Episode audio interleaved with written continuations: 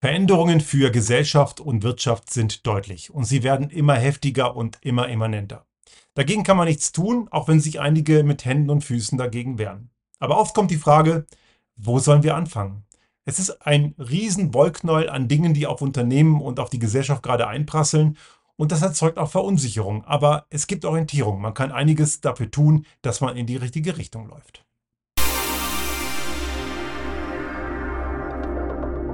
Der Restart Thinking Podcast. Ideen und Lösungen für die Transformation der Wirtschaft und Gesellschaft für das 21. Jahrhundert.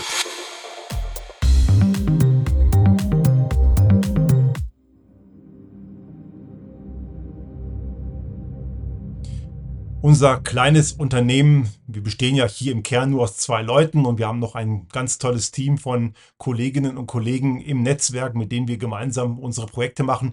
Uns gibt es seit etwa zehn Jahren jetzt und äh, wir haben im Wesentlichen Dinge gemacht, die dazu da sind, die Prozesse besser zu machen, für die Menschen gesünder, optimierter, auch effizienter zu machen, kundenorientierter.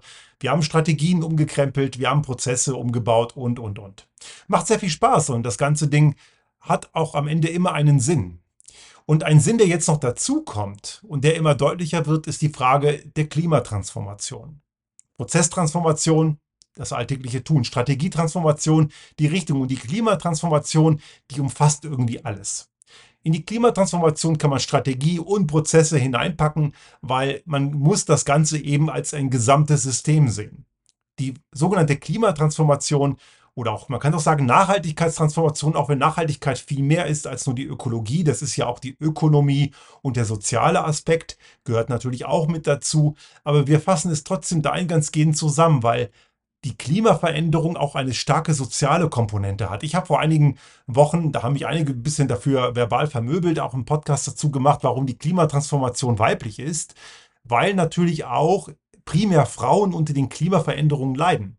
In der Folge damals, ich verlinke sie auch nochmal, haben wir äh, umfangreich darauf hingewiesen, warum das so ist.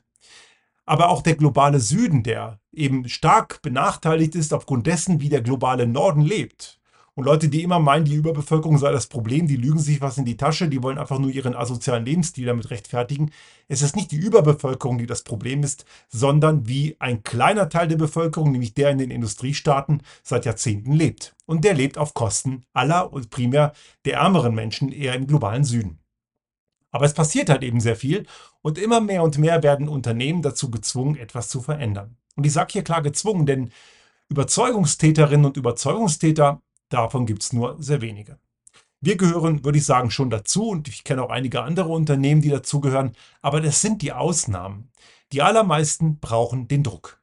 Und auch daran sehen wir, dass Eigenverantwortung und Unternehmertum leider nur rühmliche Ausnahmen sind.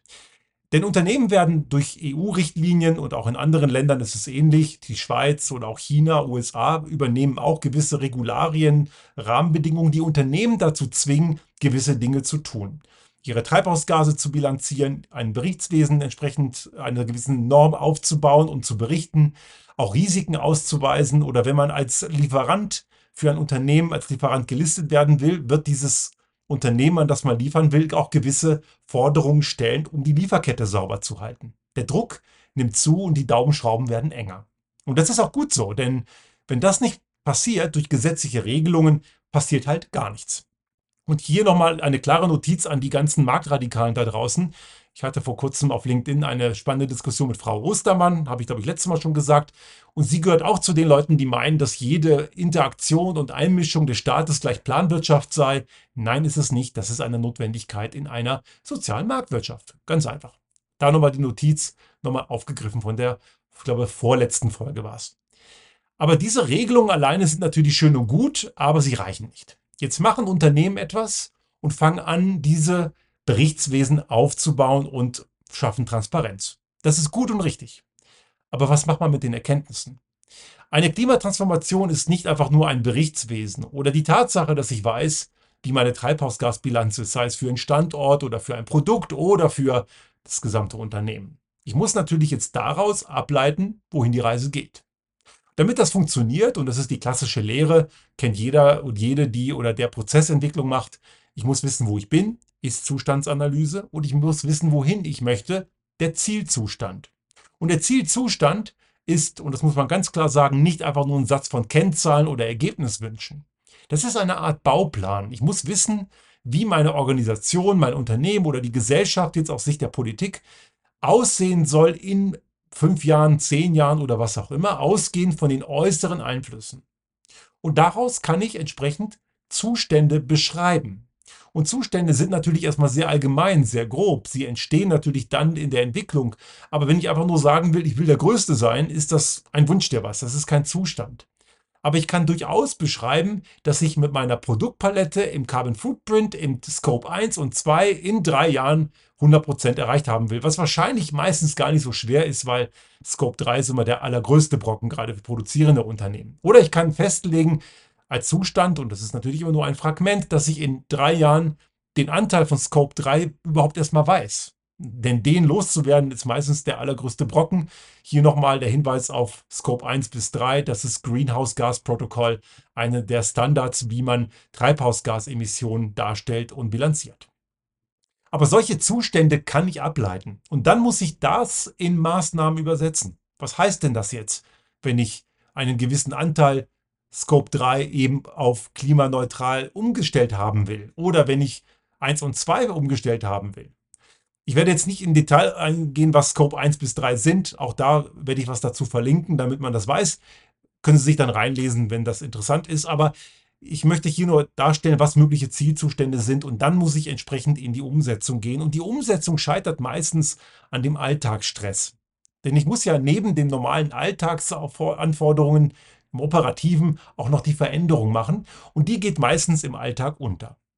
Aber wie komme ich denn erstmal überhaupt zu einem solchen Zielzustand? Gut, den Ist-Zustand kann ich über die meist gesetzlich bereits regulierten Bilanzierungen ansetzen.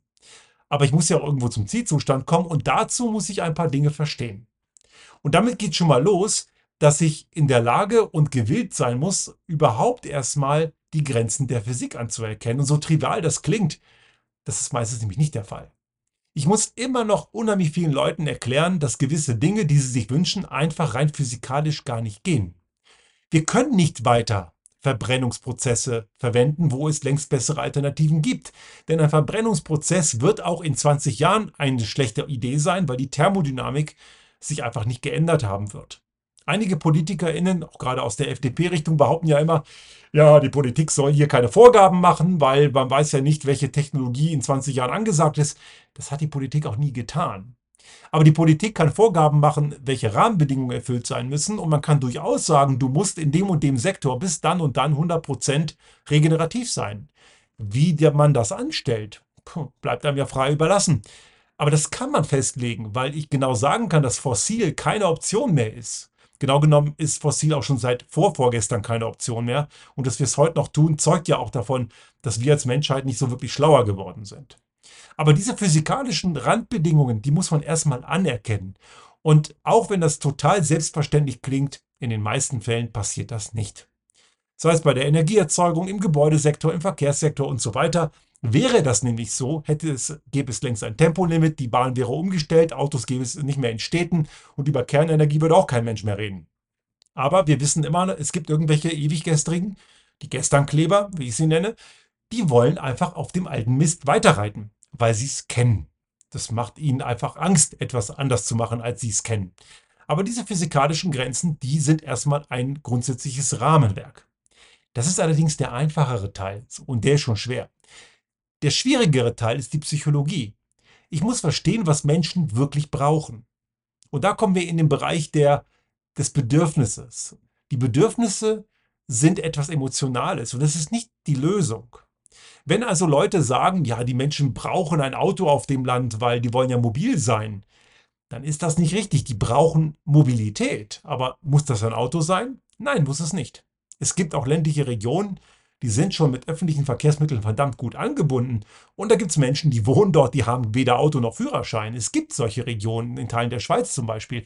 Also hier kann man ganz klar unterscheiden oder muss man unterscheiden zwischen der Lösung, oft auch der altbekannten, und dem tatsächlichen Bedürfnis. Das Problem ist, wir neigen dazu, immer in Lösungen zu denken, weil wir Lösungen greifen können. Bedürfnisse dagegen sind emotional. Die kann ich oft schlecht packen. Aber es ist unheimlich wichtig, gilt übrigens auch bei Strategieentwicklungen in Unternehmen, sich immer wieder klar zu machen, was das eigentliche Kundenbedürfnis ist. Es gibt dafür eine Menge Beispiele. Also Unternehmen wie Nokia sind irgendwann verschwunden, weil sie das Kundenbedürfnis nicht verstanden haben. Sie haben die Lösung, die sie kannten, die Tastatur, auf ein Mobilgerät appliziert. Sie haben sie einfach nur miniaturisiert. Das war aber eine Lösung, die nie gut funktioniert hat, weil das Bedürfnis der Kundinnen war eben immer, dass man auf einem mobilen Gerät einfach ohne viel Aufwand und ohne eine Pinzette oder irgendwelchen anderen Hilfsmitteln eine Tastatur eben bedienen kann. Und das, dafür ist eine klassische Tastatur keine gute Idee. Und der Nokia Communicator, für die, die das Gerät kennen, das war so ein großer Bauklotz, den man aufklappen konnte mit einer miniaturisierten Tastatur und einem nicht so sehr komfortablen Display, hat sich nicht durchgesetzt. Das Smartphone, das iPhone war damals das erste, heute gibt es viele andere Modelle, hat sich durchgesetzt, weil man von der Tastatur bewusst weggegangen ist. Man sagt, dass Steve Jobs den Ingenieuren gesagt hat, entwickelt ein Gerät, mit mobiler, äh, mit, für, für mobile Internetanwendung ohne Tastatur. Ich will keine Tastatur sehen, weil Tastatur geht nicht. Und die technologischen Möglichkeiten waren da und es geht. Und auch selbst der Stift, es gab ja früher diese PDAs, wenn Sie sich erinnern, diese Personal Digital Assistants, die hatten einen Stift zum Rausziehen, wo auch die Aussage bei Apple war, wozu brauche ich einen Stift? Ich habe ja meinen Stift dabei, nennt sich Finger. Und genau diese Idee haben sie umgesetzt, aber hätte man den Kunden gefragt, der hätte wahrscheinlich auch an eine, Tastatur gedacht. Ähnliche Beispiele gibt es auch bei Spotify und so. Das sind alles Innovationen, die gekommen sind, weil man eben in Bedürfnissen gedacht hat und nicht in Lösungen. Und diese beiden Ebenen, also die Psychologie und die Physik, die muss ich in Überdeckung bringen. Und das ist herausfordernd. Gerade die psychologische Teil und wie ich schon sagte, schon der physikalische Teil, damit tun sich einige Menschen, obwohl man eigentlich in der Schule schon viel dazu gelernt haben sollte, immer noch sehr schwer. Aber wenn man dieses Rahmenwerk erstmal hat, dann kann man in die Klimatransformation einsteigen. Und dann gibt es gewisse Elemente, die man wunderbar umsetzen kann. Also ganz klar das, den zielgerichteten Einsatz von Ressourcen. Das geht auch in Richtung Kreislaufwirtschaft, Cradle-to-Cradle-Ansätze. Grundsätzlich immer das Credo, runter mit dem Bedarf, sei es für Energie, sei es für Material und so weiter. Denn wir haben nicht beliebig viel davon. Auch hier nochmal die Notiz an die Wachstumsgläubigen. Könnt ihr vergessen, geht rein von der Natur her nicht. Wir müssen in die Kreislaufwirtschaft, wir müssen in das Wiederverwenden, das dauernde Konsumieren, kurzzyklische Konsumieren von immer dem gleichen Kram ist einfach keine Option mehr. Das hat uns die Probleme eingebrockt, die wir heute haben. Märkte und Lieferketten sollten so regional wie möglich sein. Unternehmen, die international operieren, müssen sich dezentraler aufstellen. Was überregionale Lieferketten für Probleme haben können, haben wir zu Beginn der Corona-Pandemie gesehen. Und ich habe nicht den Eindruck, dass wirklich so wahnsinnig viele was daraus gelernt haben. Natürlich regenerative Energieversorgung. 100% regenerativ, nicht irgendwelche Schummelpackungen wie Kernenergie oder so ein Quatsch, die ja immer noch sehr, sehr klimaschädlich ist, sondern wirklich regenerativ. Und Leute, die behaupten, das ginge alles nicht, auch die reden von Dingen, wovon sie nichts verstehen, denn nur weil man sich etwas nicht vorstellen kann, heißt es ja nicht, dass es unmöglich ist. Es gibt genügend Studien und Berechnungen dazu, sei es von der Internationalen Energieagentur oder auch von Instituten wie Fraunhofer, die haben das alles zigfach durchgerechnet oder DIW, Deutsches Institut für Wirtschaftsforschung. Da gibt es Zahlen, Daten, Fakten. Man kann auch Industrieländer hundertprozentig mit regenerativer Energie versorgen. Und einige Länder sind da auf einem sehr, sehr guten Weg. Dänemark, Norwegen zum Beispiel und sogar China, die leider immer noch kurzzeitig sehr viel Dreck erzeugen. Selbst die haben dort einen sehr klaren Kurs, auch wenn die, ich finde, dort etwas zu langsam sind. Mobilität, ressourcenunabhängig, nicht besitzen. Und all diese Rahmendinge können dann hineinfließen in einen Zielzustand. Und es gibt dort die Möglichkeit, dann auf verschiedenen Ebenen zu agieren ich möchte jetzt ungern Werbung machen, ich werde es in so einer kleinen Seitennotiz jetzt machen. Wir haben bei uns im Unternehmen zum Beispiel einen sogenannten Klimatransformation-Kompass erstellt. Ein, ein Leitsystem, mit dem ein Unternehmen auf Standortbasis einen Weg entwickeln kann, um, wo man auch erkennen kann, wo ist man schon recht gut und wo hat man noch Potenziale. Und das ist ein sehr strenges Instrument, weil es über vier Level Level 3 und 4 auch sehr visionär denkt. Also zum Beispiel auf Level 4 wäre man hundertprozentig energieautark mit regenerativen Energien am Standort, ist wahrscheinlich so schnell gar nicht machbar, aber ganz bewusst möchten wir damit die zuständigen Führungskräfte dazu bringen, dass sie Dinge denken, die sie noch nicht kennen, die auch relativ visionär weit außerhalb ihrer Komfortzone liegen. Und wir unterscheiden da zum Beispiel also in diesen vier Blöcken Mobilität, Wertschöpfung, Energie und den Kern des Unternehmens. Und bei Mobilität geht es zum Beispiel um Dienstreisen. Wie werden Dienstreisen gestaltet? Im Idealzustand gibt es dann dort keine, keine Dienstreisen mehr, die mit äh, klimaschädlichen Verkehrsmitteln, zum Beispiel wie ein Flugzeug, gemacht werden, weil die Geschäftsstruktur das so erlaubt und weil man eben entsprechend da, wo man überhaupt noch reisen muss, mit zum Beispiel der Bahn reist? Oder wie kommen MitarbeiterInnen zum, in den Betrieb? Müssen sie überhaupt zum Betrieb kommen? Gibt es eine Homeoffice-Lösung und so weiter? Welche Strukturen haben die Produkte, die verbraucht oder genutzt werden? Die Dienstleistung, haben wir dort Cradle-to-Cradle-Ansätze? Wie ist der Product Carbon Footprint? Wie sieht die Logistik intern und extern aus? Und natürlich ganz wichtig, wie schaut die Lieferkette aus? Das ist das, was dann Scope 3 ist. Oder wie wird die Energie für Elektrizität, für Temperierung und auch für die Prozesse erzeugt? Wie geht man mit Mitarbeitenden um? Wie sieht die Strategie aus und die Investments? Und wie geht das Unternehmen mit der Transparenz um? Und anhand dieser Kriterien kann man sich recht gut orientieren und schauen, wo ist man sehr gut und wo ist man noch nicht so gut und wo kann man die nächsten Schritte gehen. Und dieses Schema sagt einem auch durch diese Fragestellung, was kann man denn sonst so tun? Da gibt es wirklich, da haben wir viel Arbeit reingesteckt und da kann man sich ganz gut orientieren, was so alles möglich ist. Und wenn ein Unternehmen stabil auf Level 1 oder 2 ist von insgesamt 4, ist es schon sehr, sehr gut. Aber es soll ja auch nicht sein, was man in drei Jahren schafft, weil die Herausforderungen sind natürlich wahnsinnig viel größer. Und dann muss man das Ganze natürlich noch in die Umsetzung bringen. Und das ist der Punkt, wo eine ganze Menge Unternehmen im operativen Alltag eben auf die, auf die Bretter gehen, weil man neben dem operativen Alltag sich die Zeit ja bewusst rausschneiden muss. Gut, dafür, davon lebt unter anderem auch unser Unternehmen, sowas zu begleiten und zu unterstützen.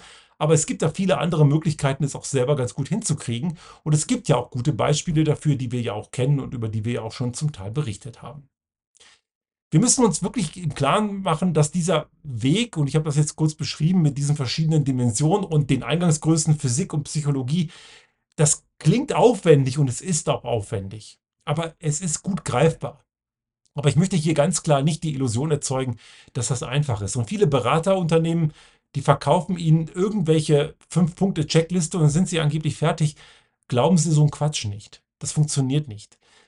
Die Veränderung ist sehr, sehr intensiv. Und dazu braucht es auch ganz viel Kreativität und Intuition, natürlich auch Messgrößen und KPIs, die man so auf jeden Fall auch braucht. Das ist alles gut und richtig. Aber wir müssen uns auf einen Weg machen, den wir einfach noch nicht kennen. Und der Zustand der Wirtschaft in zehn Jahren wird ein ganz anderer sein, weil die Unternehmen, die es verstanden haben, die werden weiter existieren. Und die Unternehmen, die es nicht verstanden haben, die wird der Markt in dem Fall, der ist nicht immer böse, auch weggefegt haben. Es gibt gerade ganz aktuell immer mehr und mehr Effekte, die sogenannte Carbon Bubble. Ich verlinke da nochmal einen Beitrag von meiner Frau Marlene auf unserem Restart Thinking Blog, der vor circa zwei Wochen erschienen ist. Da haben wir, äh, hat sie das ganz gut zusammengeschrieben, warum das Festhalten an fossilen Energieträgern eine Kostenfalle ist. Diese Kostenfalle wird immer stärker und immer größer die war genau genommen immer da. Nur sind die Kosten eben bisher immer nur auf die Allgemeinheit und insbesondere auf die armen Menschen in der Welt und auch in unserer Gesellschaft verteilt worden. Aber diese Kosten werden immer mehr und mehr die VerursacherInnen tragen müssen, die weiterhin an dem alten Mist festhalten. Schönes Beispiel. Leute, die sich jetzt aufgrund der sogenannten Technologieoffenheit, also eigentlich Innovationsfeindlichkeit der FDP, die das äh, Gebäudeenergiegesetz von Robert Habeck damit zerstört hat. Äh, die haben ja durchgesetzt, dass man doch noch irgendwie blöde Gasheizungen einbauen kann, weil die einem versprechen, da kommt dann irgendwann mal grüner Wasserstoff durch. Passiert nie, das sind pinke Einhörner. Also das bedeutet, wer diese Entscheidung trifft und sich jetzt in diesem Jahr noch eine Gasheizung gekauft hat oder es tut, der läuft mit Ansage in die Kostenfalle. Gleiches gilt, wer sich noch ein Verbrennerfahrzeug kauft. Aktuell jetzt vor ein paar, vor zwei Wochen war es auch in den Medien, dass die äh, OEMs, gerade die deutschen OEMs, große Rabatte für Verbrenner geben. Und die Fans der Verbrenner-Ecke, äh, die immer noch glauben, dass Elektroautos nicht alltagstauglich seien und natürlich glauben die immer noch, dass die viel umweltschädlicher seien, was alles Quatsch ist, mehrfach widerlegt, mache ich jetzt nicht hier nochmal. Ähm, die feiern das jetzt, aber die merken gar nicht, dass die eigentlich ihren eigenen Untergang feiern. Denn das Problem ist, dass das, was sie da super gut finden, eigentlich das letzte Zucken einer sterbenden Technologie ist. Denn die OEMs wollen natürlich den alten Schrott, ihre rollenden Ölheizungen, noch möglichst gut in den Markt drücken, damit sie die loswerden. Und sie finden wahrscheinlich auch ein paar Leute, die sich täuschen lassen und die kaufen den ganzen Mist. Aber die werden dann in einigen Jahren ganz massiv auch in der Kostenfalle sitzen. Ich weiß dann auch übrigens, wer schuld ist. Robert Habeck und die Grünen, ganz sicher. Aber egal, das äh, ist ja die Sache mit den Feindbildern der Gesternkleber. Wir müssen hier auch da feststellen, dass diese fossile Energie nicht nur fürs Klima schädlich ist, sondern immer mehr und mehr auch monetär schädlich ist. Und das ist leider auch nötig. Es muss wehtun. Nur Überzeugung und Verstand und Vernunft erreichen leider nur einen kleinen Teil der Menschen. Es braucht am Ende auch die Daumenschraube durch Gesetzgebung, Marktmechanismen und eben manchmal auch, Achtung, böses Wort, Verbote. Ja, braucht es auch. Aber wenn wir diese Veränderung nicht machen, werden wir abgehängt. Andere Regionen der Welt sind da schon viel weiter. Und ich bin immer noch erstaunt, dass einige Leute behaupten, ja, warum muss denn Deutschland immer vorangehen und andere machen das ja nicht. Deutschland geht hinterher, die gehen nicht voran. Andere sind da viel weiter. Aber das will man irgendwie nicht so richtig wahrhaben. Ne? Irgendwie ganz eigenartig. Glauben einige immer noch, dass Deutschland der große Vorreiter sei, aber nee, andere Länder sind weiter wie China, Indien, Teile der USA, Norwegen, Dänemark, sogar Österreich in manchen Bereichen. Gibt es also alles schon als sehr gute Beispiele.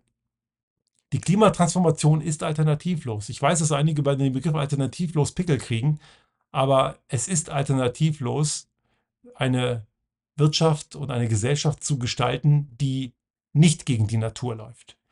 Wir haben das über Jahrzehnte getan. Wir haben gegen die Natur agiert. Die Probleme haben wir heute. Und je länger wir die Probleme, je, je länger wir die alten Fehler weitermachen, desto größer werden die Probleme. Und je größer die Probleme werden, desto schmerzhafter werden die Einschnitte.